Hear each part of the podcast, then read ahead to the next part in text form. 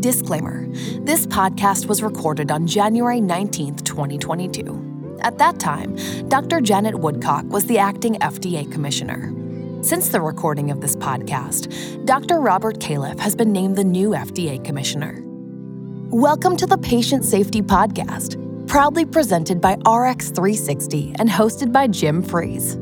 Listen in each month as leaders in the pharmaceutical ecosystem have thoughtful conversations about the positive changes being made for patient safety. RX360 is a nonprofit international consortium that addresses pharmaceutical supply chain security and quality in relation to public health concerns and patient safety. And now, here's your host, Jim Fries. Hi, everybody, and welcome to episode two of RX360 Patient Safety Podcast it's really exciting for me today to to not only take the second step in our podcast series but really welcome somebody that I have been incredibly honored to follow throughout my career.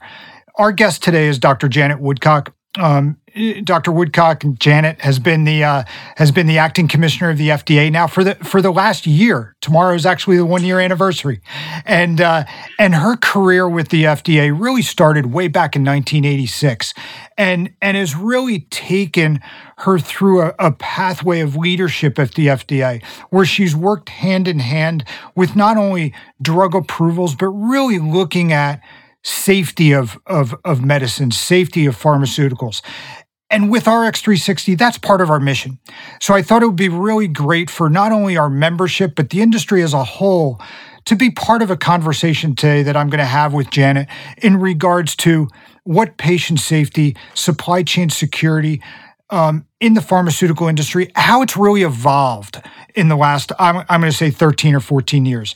So with that, Janet, welcome to the to the podcast. Thank you. Great to be here. Thanks. Well, listen, to kick us off, um, you know, really, I've always looked at. I've been at RX360 now as their CEO for for four years, and one of the things that has really hit me on a daily basis is how this world of pharmaceutical quality and and really supply chain security evolves on a daily basis. How have you seen it evolve? Like what's what's changed? How's it how's it evolved for you as you've seen it grow from the regulatory side?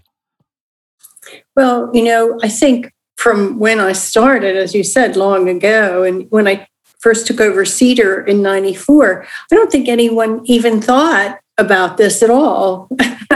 um, it was uh, not on people's minds. And uh, over the years, you know, with introduction sometimes of counterfeit slipping into the supply with shortages and so forth, every year there'd be more and more attention. And then, of course, on the distribution chain and integrity, we had the DQSA passed that we have been implementing on, on distribution and uh, track and trace. And then on the supply chain with COVID coming. And the last two years of the pandemic, it's been front and center for many people, including um, the US government, uh, that's much more engaged now.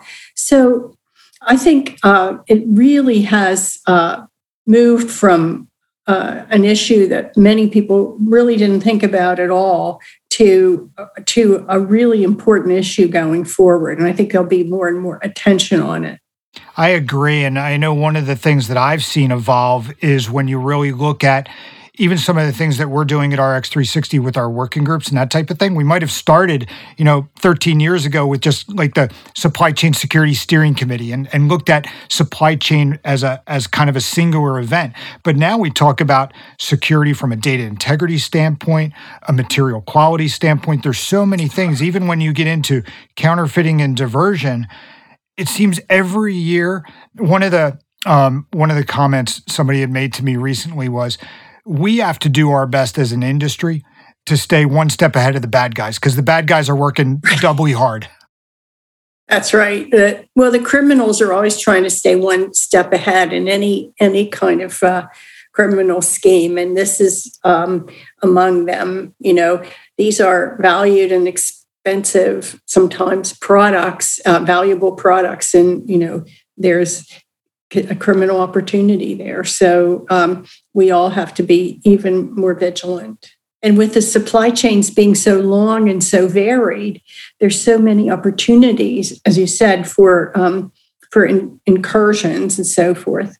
Yeah, one of the things that I've noticed in the again in the four years that I've been here at RX 360 and my time in the industry is, you know, you had mentioned in in your kind of opening opening answer there when in our dialogue about how maybe 13 years ago people weren't even thinking about you know the supply chain security piece when it came to pharmaceutical products.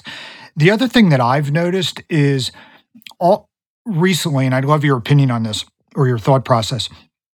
There's the quality aspect of pharmaceutical manufacturing, and then there's the supply chain security aspect. And for mm-hmm. a long time, or at least in my four years, four years ago, I actually saw them where they were separated almost in silos but I'm starting to see more and more of an alignment between those two areas. And I'm wondering if you're seeing the same thing. I am. I mean, always part of quality maturity has been having that kind of control over your supply chains, uh, over um, you know verification, like you said, data validity, and so forth. They've always been part of quality, and more and more we understand they're part of uh, risk management and maintaining your supply chain. Um, so I think ever since the heparin uh, episode happened, uh, people have begin thinking of these things. You know, it was a quality issue. It was a uh, a supply chain security issue. Uh, it was many different things, but um, basically, it showed some of the vulnerabilities and how pe- companies and others can patients can really be harmed when there are these intrusions if you don't have a tight um, grip on your suppliers, basically. Yeah, but I, I, think that patient safety aspect is something that that a lot of us, you know, live and die with every day. We want to make sure that the the end user is is is taken care of. Um, yes. Um, one of the things that I always talk to a lot of different people about, Janet, is this whole idea of of supply chain security, you know, pharmaceutical quality in the areas of best practices. What have we learned? Um, and then also, just because this is the way that I'm wired, I always want to make sure, again, we're staying one step ahead of the bad guys, is what right. worries us. What do we have to have our radar up about? So I'd, I'd love to get your feedback a little bit or your thought process on, on what have we learned? I mean, we talked about at the beginning, you kind of talked about the evolution, but is there one, one thing that you can point to, or maybe a couple things that hey this is something that we're doing today that we weren't doing before. This is this is something we've learned. Well you know on the security issue i think we have really learned both the industry and the agency you know know your suppliers. Uh, it is no longer and and in quality as well as security you know we've seen these problems that have really uh, hurt uh, companies and then denied patients access to products because there were failures uh, based on um, supplies that were substandard, for example, or lack of supplies. We have seen much more now problems as we through this pandemic. People understand more that those key intermediates, for example, and where they come from and who is making them and so forth, and having redundancy of your supply. All those things are critically important. And if there isn't uh, control over those and understanding, it provides an opportunity, like you said, for the bad guys, because um, you know we've seen shortages in a lot of areas in during the pandemic, and particularly in a number of PPE and some of the other areas. I know those are devices, but what we've seen is a massive infiltration of counterfeits. Okay, mm-hmm. we've been able to interdict a lot of them at the border, but probably not all of them. And these gaps in the supply chain and lack of control uh, provide opportunities for uh, criminal elements to uh, intrude themselves. And I think we've learned a lot more about that, this over the last, say, decade and a tremendous amount during the pandemic. Yeah, one of the things I was recently talking to some RX 360 members about that goes right along with what you were just saying was when you look at best practices in the world of supply chain security and, and quality. We've learned a lot during the pandemic because we've as an industry have had to pivot to do things a little bit differently right? Right. And and what it's done is it's created this level of being hyper focused and what i'm sharing with a lot of people now is as we begin to come out of the pandemic let's not forget about being hyper focused let's take what yeah. we've learned. Let's not go back. Let's take some of those learnings and continue to drive those thought processes and those best practices. You know, one of the things that I've I've uh, at RX360 we've done a lot of work on is this whole idea of of remote auditing too to to maintain yes. quality. And and I think that that's something that's not going to go away after the pandemic and the industry's getting really good at it, which is which is really fun to see. Right. Yeah, we are too. All right. Right now, with this current variant uh, spiking throughout the country, our inspectors now are again on pause for non mission critical for surveillance inspections, for example. But we have to verify certain things. There are things that are mission critical. We have to do pre approval inspections. And we are doing a lot of remote assessments of different kinds and finding them, you know, relatively satisfactory in, in many settings. So I think that type of, um, you know, audit, um, ha- having good data integrity, and then being able to audit data rather than, you know, just get some certificate of analysis or, you know, some kind of hand waving assurance uh, from one of your suppliers, I think is is going to be very powerful. So um, yeah, we consider probably some of these remote assessments to be best practice when they are um, suitable, and we will be continuing that. Yep.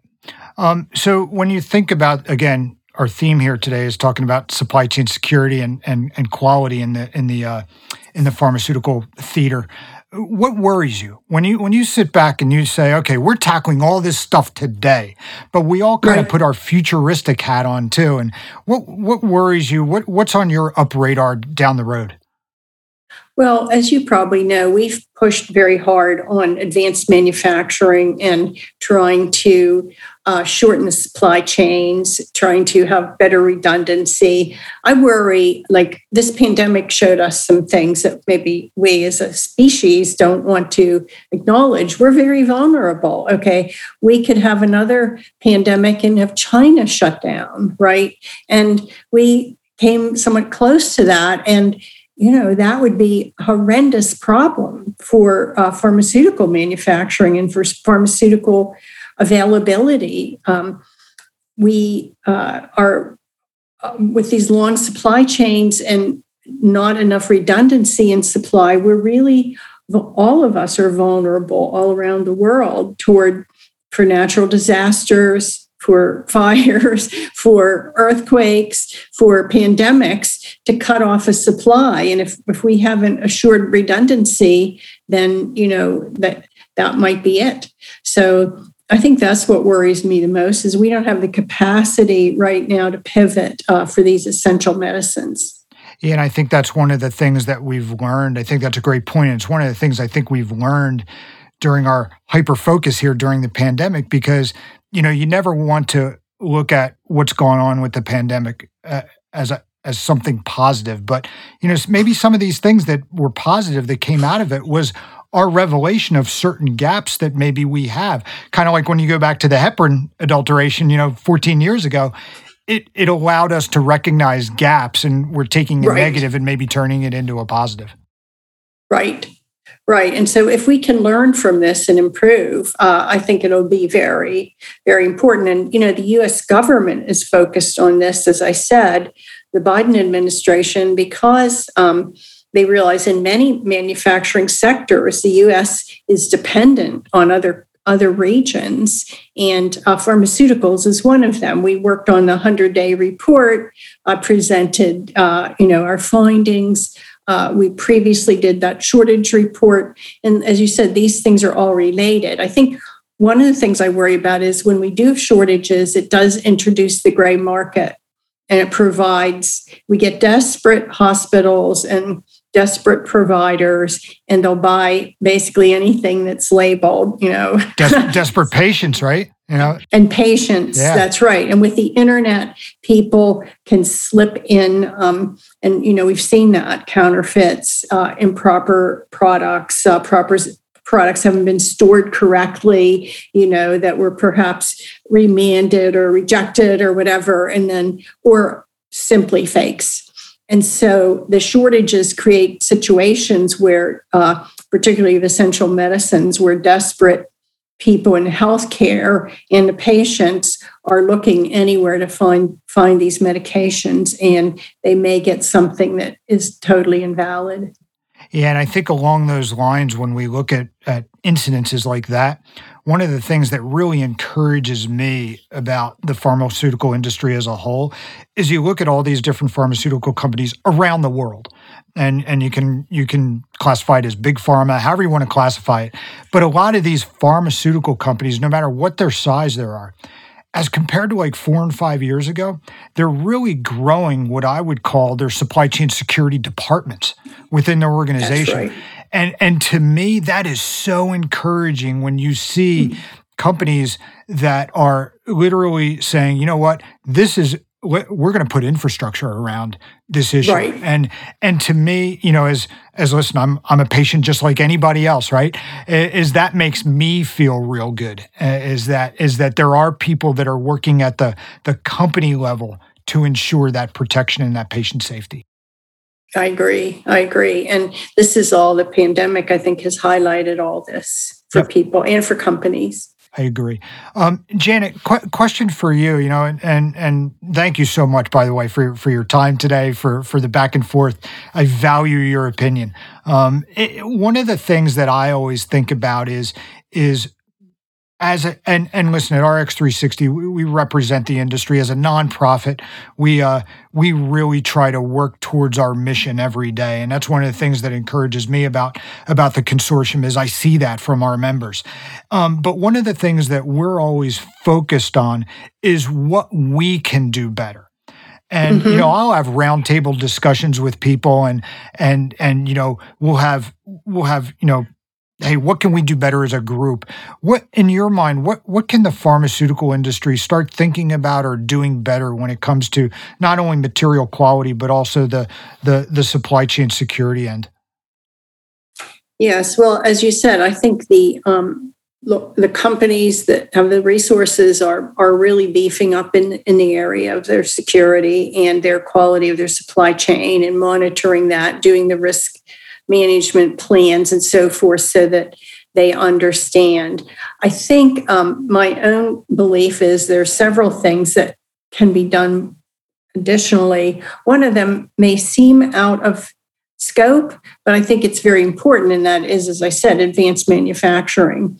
Because to have uh, more redundancy, to have maybe smaller uh, plants or whatever, but that can produce a lot because they're using more advanced techniques cut out several steps in the supply chain. Uh, um, I think and add redundancy can really help. So that's one thing. Another thing, of course, is I think RX 360 is really important. I think gathering together industry and working collectively on solutions and best practices for some of these problems, because many of the problems still remain is really important for the industry to do. And so I'm really glad RX360 is out there working on this every day. Thank you. That makes me feel good. um, one of the things along those lines, just to kind of to piggyback off of what you said, one of the things that excites me a lot when I when I talk to our members is um, just that idea of of you you talked about redundancy and, and stuff like that. Is I actually do a lot of our our members that are suppliers I, am actually seeing a, a, pretty aggressive transition to how to do things better and more efficiently, That's which great. I think which I think will help in in kind of that initiative endeavor, getting us to where we need to be. I agree. I agree, and that's another piece of it. Um, you know, that sort of what you might call it's a part of quality maturity. Okay, is to really have a handle on these things and do them as effectively and efficiently as possible. And um, that you know part of quality maturity is understanding the supply chain and, and managing it really well Listen, Janet, I, I wanted to thank you for your time today. Is there any kind of parting comment or anything you'd like to share from whether it's something that you're working on on the FDA side or just something about our topic in general? Feel free to fire away with anything that's on your mind that maybe we didn't cover. Well, I think the pandemic um, has really shown everyone how important pharmaceuticals are. Uh, it was something people took for granted. Uh, that there would always be supply, okay, that their supply would always be valid, uh, that they didn't have to worry about about problems with, um, you know, fraud or contamination or and so forth. And so I think there really is an increased focus. I believe we do have the tools to continue to improve and and um, and, and keep the quality of pharmaceutical supply at, at the, the, level we all need. And so I think that is one of the positive things we can take out of the pandemic that we're all going forward with a much greater appreciation of how important this is every day. Yeah.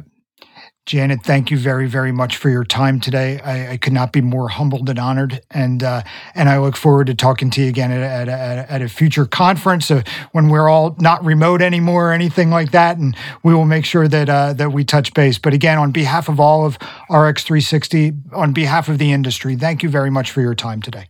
Sure, it was great. You take care. Thank you. Thank you. Uh-huh. Bye. Bye. Follow RX360 to keep up to date. And we look forward to having you tune in next time for the Patient Safety Podcast, presented by RX360.